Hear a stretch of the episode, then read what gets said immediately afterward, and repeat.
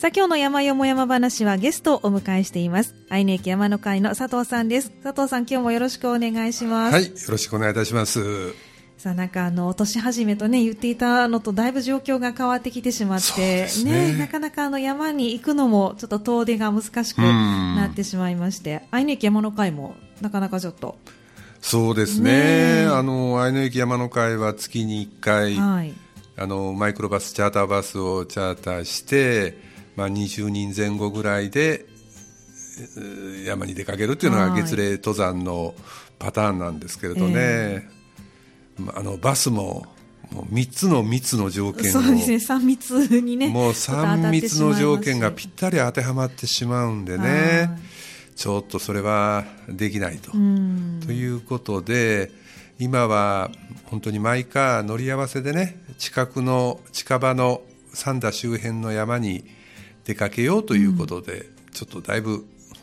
計画変更して、ね、そうですね予定変更して、はい、まあ、でもその分佐藤さんは三田の近くの山ということであちこち三田の山を今回ってらっしゃる。そうなんですよね、ね、私個人で見てもいろいろな予定があったんですけれども、はい、週に、まあ、23日ぐらいはね、うん、大阪へ出たんですけどもほとんど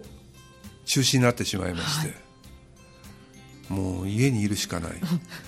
スポーツジムも今月の前半はね、はい、お休みでしたんでそうでしたね。もうずっと家にいたらね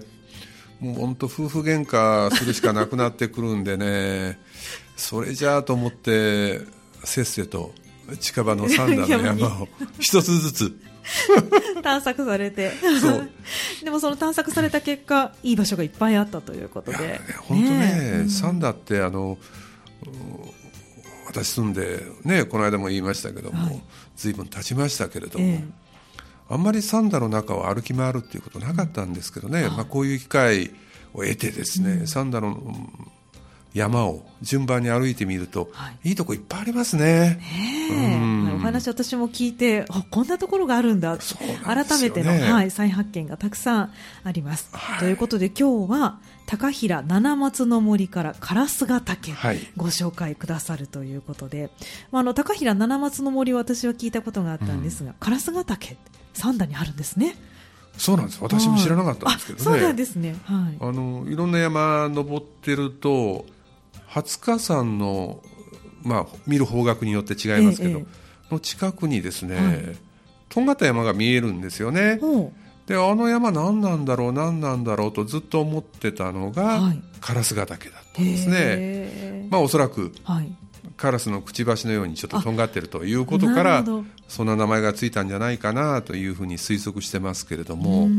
まあ、こんな山があったんだと思ってですね、はい、これも急遽、はい一人で。一人で。の3月の21日ですからちょうど10日前になりますかね、はいうん、行ってきました。3連休の真ん中の日ですね、はい、ということはかなり暖かかったというかいい天気でした。ぐらいのいい天気でね、ね。はい、あの本当のんびりと行ってきました、ええ、でね三田市にはね、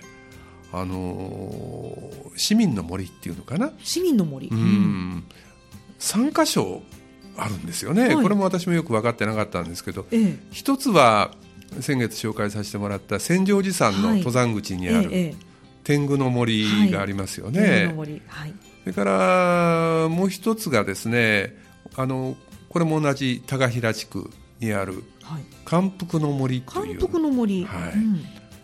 というのがありましてね、で3つ目がこの同じ高平ですけど、はい、七松の森と。三田市が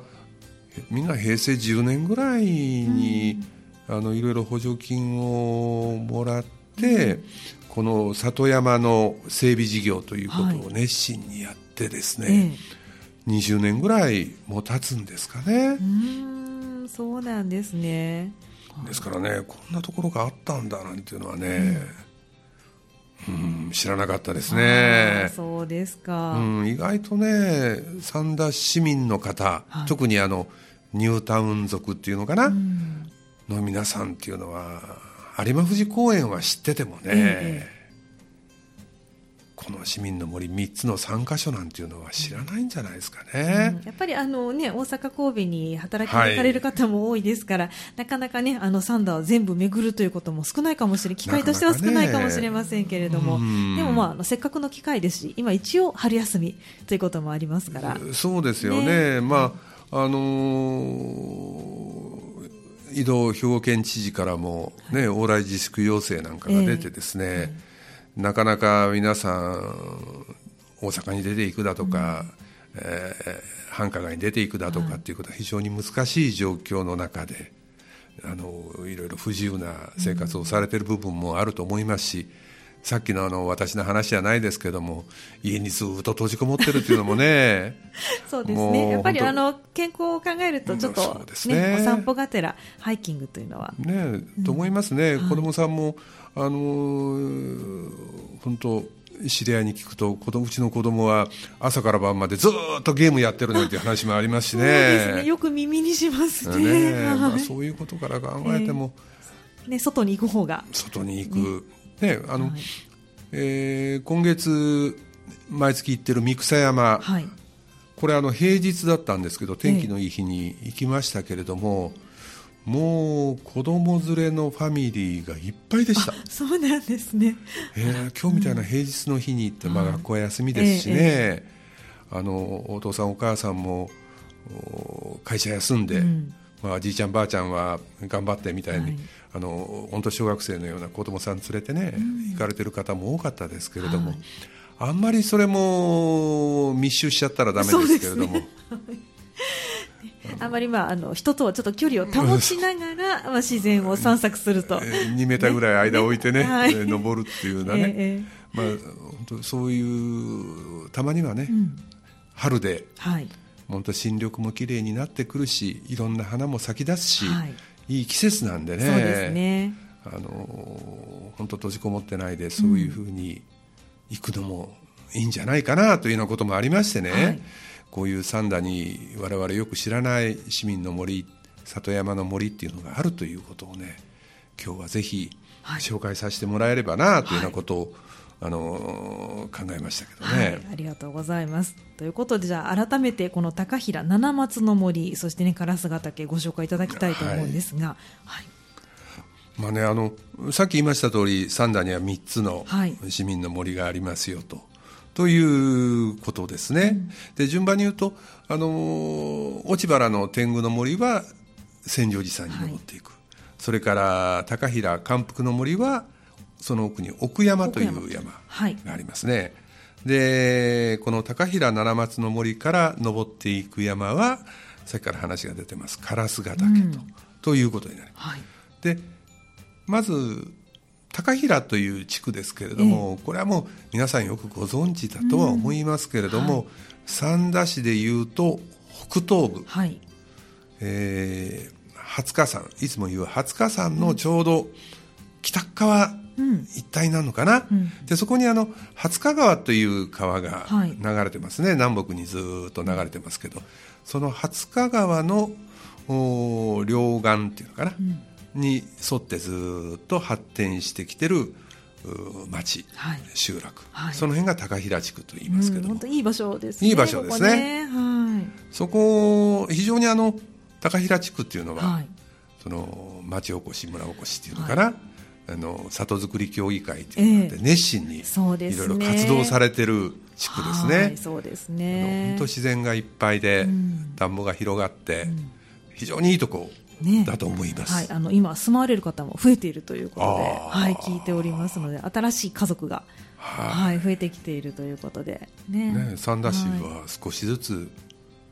人口が減って、今11万ギリギリになったのかな、そうですね。ちょっと減ってきてはいますけれども、ね、やはり自然豊かでそしてあの皆さんが協力して、ね、過ごしていらっしゃる場所というのは、やっぱり住みよい場所ですよね。そういうところではね、あの非常に頑張っている地区が高平地区と。はいということになりますけどもね。まずあのさっきから里山ということを言ってますけど、はい、まあ、里山の定義みたいなことで言うと、ええ、まあ、そういう集落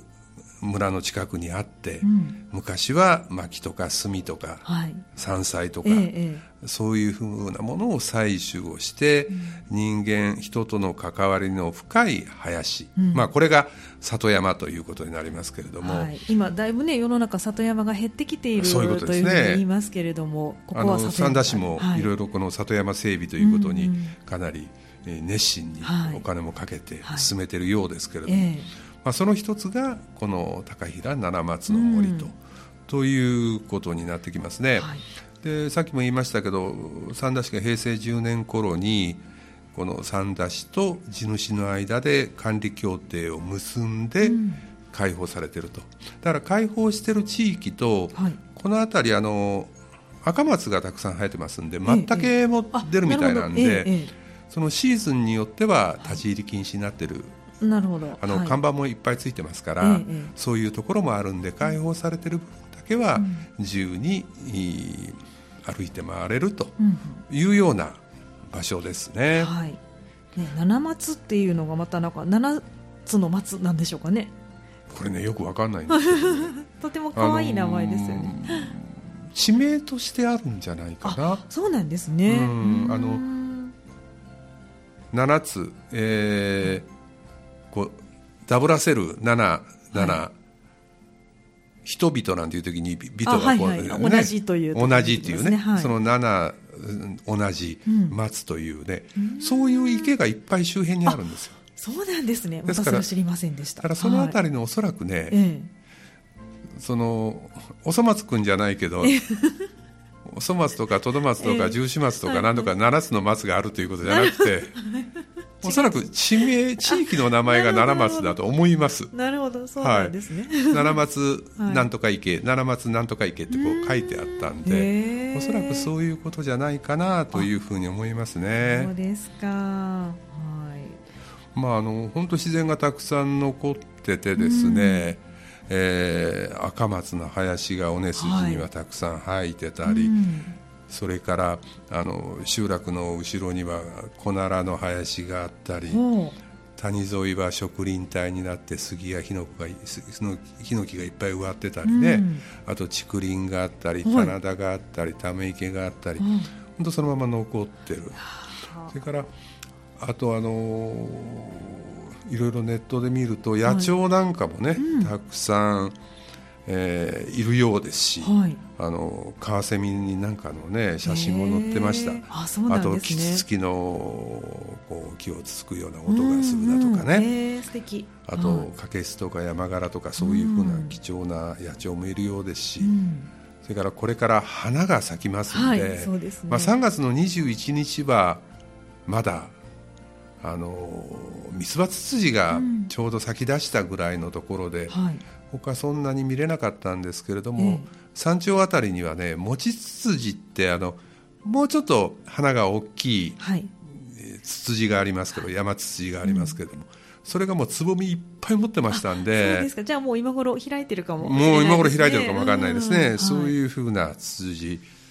あといろんなねあの見るとお見ない人が林道とかね、うん、笹百合なんかもいろいろ保護活動をしながらこれから咲き出すみたいですし、あのいろんな山野草もこれから見えるんじゃないかなと思いますしあとあのさっきも言いましたけど池が結構ありますんで、ええ、そこにはあの純菜とか羊草とかっていうのはこれからのシーズンそういうものも育ってくる花も咲くと。いうことのようですね。本当自然豊かな場所ですね。豊かですね。でここはあのさっき高平地区っていうのはいろいろ熱心に、えー、町おこしやっておられるという話をしましたけど、はい、ここにあの三田里山どんぐりクラブというボランティアグループがあって、うんはい、でこの七松の森を非常に熱心に整備をされてるんですね、うん、ですから私行った時にもちょうどコース心配したんですけれども、はい、えー、コース整備をされててですね、うん。倒木なんかがあったところはきれいにもう切断をした跡がですねまだあのはっきりともうしたばっかりという感じのところがねずっと。かなりこまめにこまめにやっておられますね。そういうことをやったりだとかあとあのさっきも言いましたけども笹百合をこれから、初夏にかけて咲き出すと思いますけども、はい、その辺りのいろいろ保護活動をやっておられたり、はい。えー、あのホームページ見るといろんなことをされてますね。あの途中こうコースの途中に橋があるんですけどね、えー、その橋があこの橋大丈夫かな？だいぶ腐ってきてるな、うん、心配だなと思ったんですけれども、ホームページ見るともう三田市に申請をして、うん、それの修理を、はい近々行うんじゃないですかね。そういうことも書かれてましたね。そうですか、まあすごいですね。どんぐりクラブの皆さん。そう、はい、あとあのどんぐりクラブの皆さんと一体となっておられると思いますけれども、うん、高平小学校の生徒さんたちは、はい、あの学習の一環として、うんうん、この七松の森で炭焼きをやったりだとか、それから、えーそういう整備のお手伝いをしたりだとか、いろんなことされてるようですね、えー、いいですね。そういった経験ちっちゃいうちからできるというのはね。ですね、まあ、そんな素敵な場所高平七松の森から、まあ、今回は烏ヶ岳の方に登られたということですけれども、はい、あの先ほど場所としては三田の、えーと、北東部北東部ですね、ね、おっしゃってましたけど、はい、どのように行ったらいいでしょうか？まず一つは、はいまあ、本数があんまりないからね、行かれる方はあんまりないと思いますけど、はい、あの高平に向かうバスで、三田駅から乗って25分ぐらい、うん、上月瀬公民館前というところで降りればいいんです、はい、そうするともう七松の森がすぐ。あの、ちょうどね、